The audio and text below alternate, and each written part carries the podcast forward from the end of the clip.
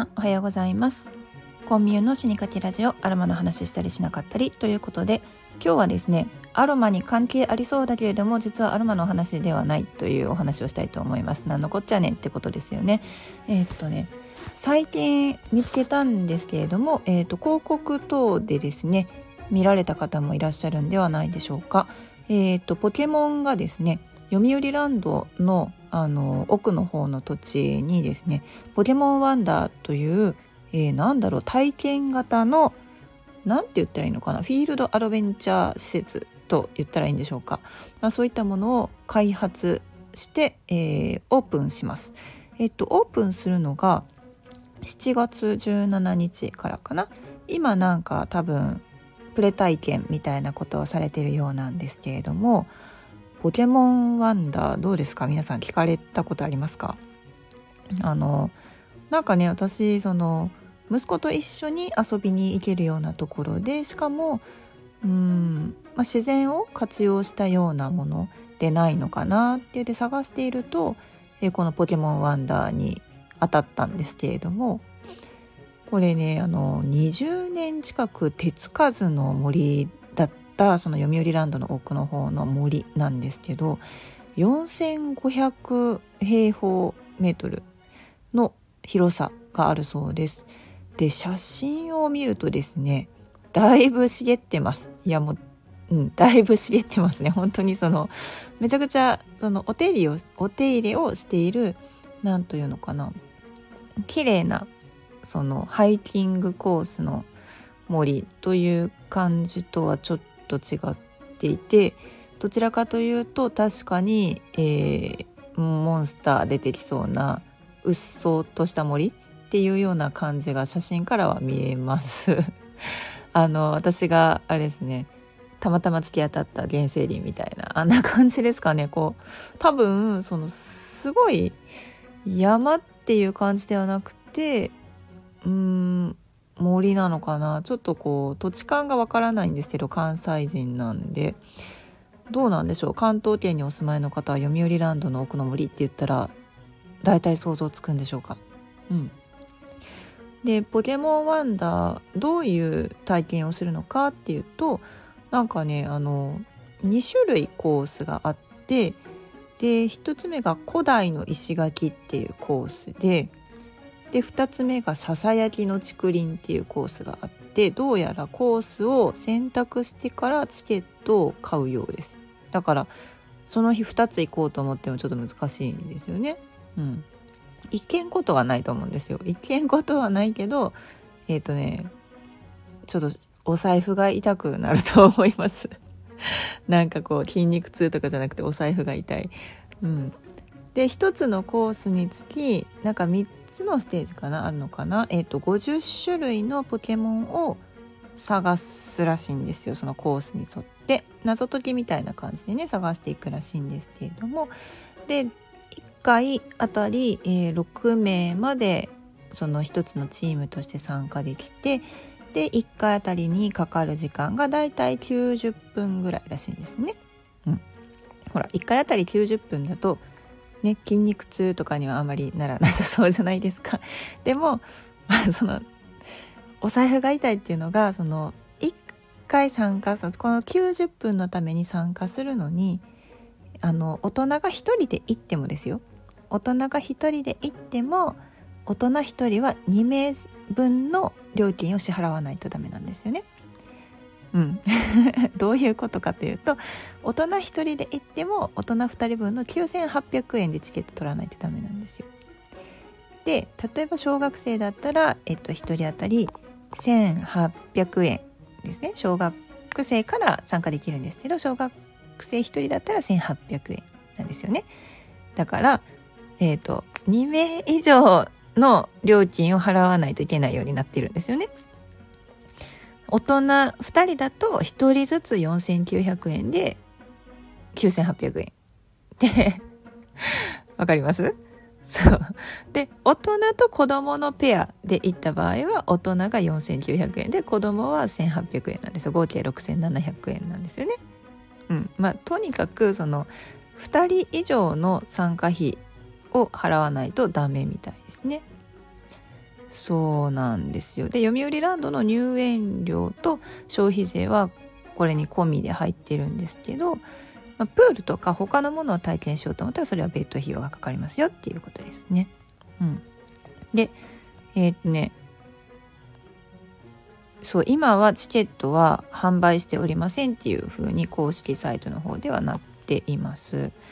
いやー、これね、息子に聞いてみたんですよね。行ってみるって言って、ポケモンワンダー行きたいって聞いたらね、行きたいって言うんですよ。行きたいって言われても、そのなんか交通費だけ考えても恐ろしいことになりますね。読売ランドまで行って、そしてさらにこの入園料を払いっていうのを考えると、うってなってしまいます。それぐらいの価値があるのかどうかっていうと、どうなんだろうな、わかんないなっていうような感じなんですよね。結構そのポケモンワンダーのコンセプトなんですけれども、ぬいぐるみとかそういうアニメのなんだろうな CG とかそういうのではなくって、自然の中に溶け込んだポケモンたちを本当にこう探すと、自然に親しむっていうのが本当にコンセプトで作られているようなんですけれども、なんかね、体験記事みたいなのがもう続々と出てきています。うん、で、このポケモンワンダーのそのコースに入っていくところとかが結構すごくって、今からさ冒険に出かけるぞっていうようなところはね、霧が出てるんですよ。そう、人工的な霧ですよ、本物じゃなくて。人工的な霧を発生させているんですけれども、写真を見るとですよ、すごい濃霧、本当に見えなくなるレベルの濃霧の中を通っていくっていうような設計になっています。で、この霧の演出をした人っていうのは霧の彫刻家として知られている方なんだそうなんですけれども、本当にですね、ちょっと前を歩いている人が見えないみたいな感じになるので、これ小学校低学年の子だと結構ちょっと怖いなって思っちゃうかもしれないですね。みんなで手をつなぎながら入った方がいいかもっていうような感じです。うん、で、そのうっそうとした森だよねって私さっき言ったんですけれども、でもその中でなんていうのかな、ちゃんと開けているところがなんていうんですかね、調査エリアになっているんですよ。まあ、ここにポケモンがいるようだみたいな、なんかヒントが隠されてるんですかね。でも本当にその体験モデルさんたちがこう取材陣と一緒に入っていってるレポートがあるんですけれども、モデルさんたちがあそこにあれ発見みたいな感じのことで言ってるんですけど、取材陣のおじさま方って言ったら怒られますよね。お兄さんたちがこうパッと見ても、どこみたいなどこにあんのみたいな感じで、全然そんなに見つけられないぐらい溶け込んでるらしいです。ポケモンたちがこうひっそりといてたりするんですって。うん、そうだからなんかね、確かにその馴染ませるという点ではすごい頑張ったのかもしれないですね。うん、なんかこう林野庁の資料とか見てると、その森林レクリエーション予算、森林レクリエーションなんでしたっけ、費用じゃないな、まあなんかそういうなんだろう、森林を使ってでみんなが楽しめる何かを開発しようっていうようなところにですね、一応その予算、補助予算なのかなっていうのは存在してたんですけれども、ポケモ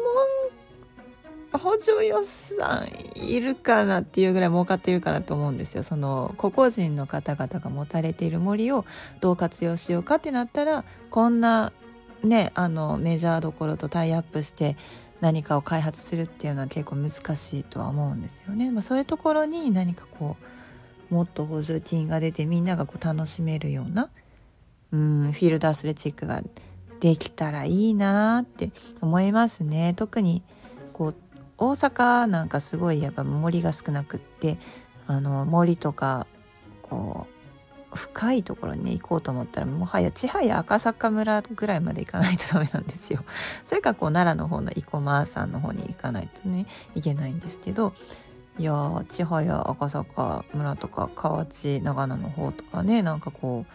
うもっとこう楽しめるような、子どもたちが楽しめるような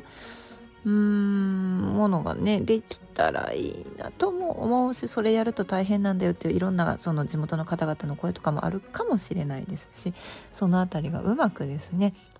皆さんが活用できるようになればいいなと思いましたというお話です。さて、今夜はですね20時から、香りで痛みを緩和したいというタイトルで和声優ワイワイ会のズームバージョンのスペシャル企画